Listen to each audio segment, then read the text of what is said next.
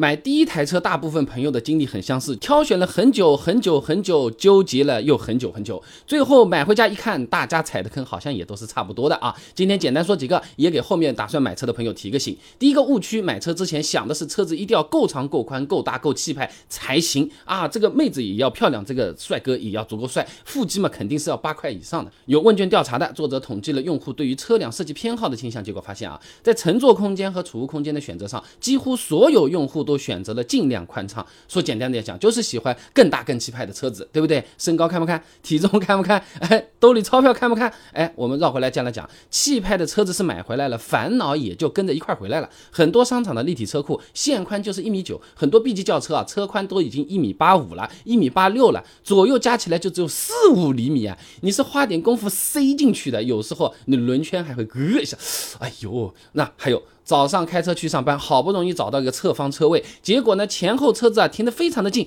你倒了十几分钟还没有倒进去，还得小心边上路过的电动车，是吧？这个时候你恨不得自己下车，在侧面把这个车子推推进去嘛，好了啊。那接着呢讲第二个误区，买车的时候啊各种纠结，高中低配反复比较，配置表都快背不下来了，最后一看哪个配置都不能少，咬了咬牙一步到位嘛，好了，车子要用很久的顶配，买回来之后才发现车子配置确实是高，真的是高，很多配置一年。到头就没用上几回，高实在是高。哎，拿手机 APP 远程控制来说好了，易车网和 JD Power 的调查数据显示，超过百分之二十五的用户从来没用过，百分之四十以上的用户只是偶尔用用。那如果追求性价比的话，在配置选择上真不一定要贪大求全。以前讲过啊，从性价比来说的话，次低配一般来说啊是性价比最高的。如果实在喜欢，哎，也可以车子买来之后我再加装嘛，要用再装嘛，呃，性价比也许更高一点。当然了，如果次低配和中配在动力和安全配置上，差距非常大的话，你也不妨咬咬牙买个中配，毕竟啊，有些配置后期加装不来，安全性也是相当重要。第三个误区马上就讲，买车的时候我就想了，这个直接一步到位好了，上个七座车子，后面总归是要结婚的，这还要生孩子的，全家一起出行都够用了。结果买回来才会发现，座位确实是够用，但是这种出行机会一年下来啊，是真的不多。第三排的座位自己开的时候，大部分时间都是来拉空气了。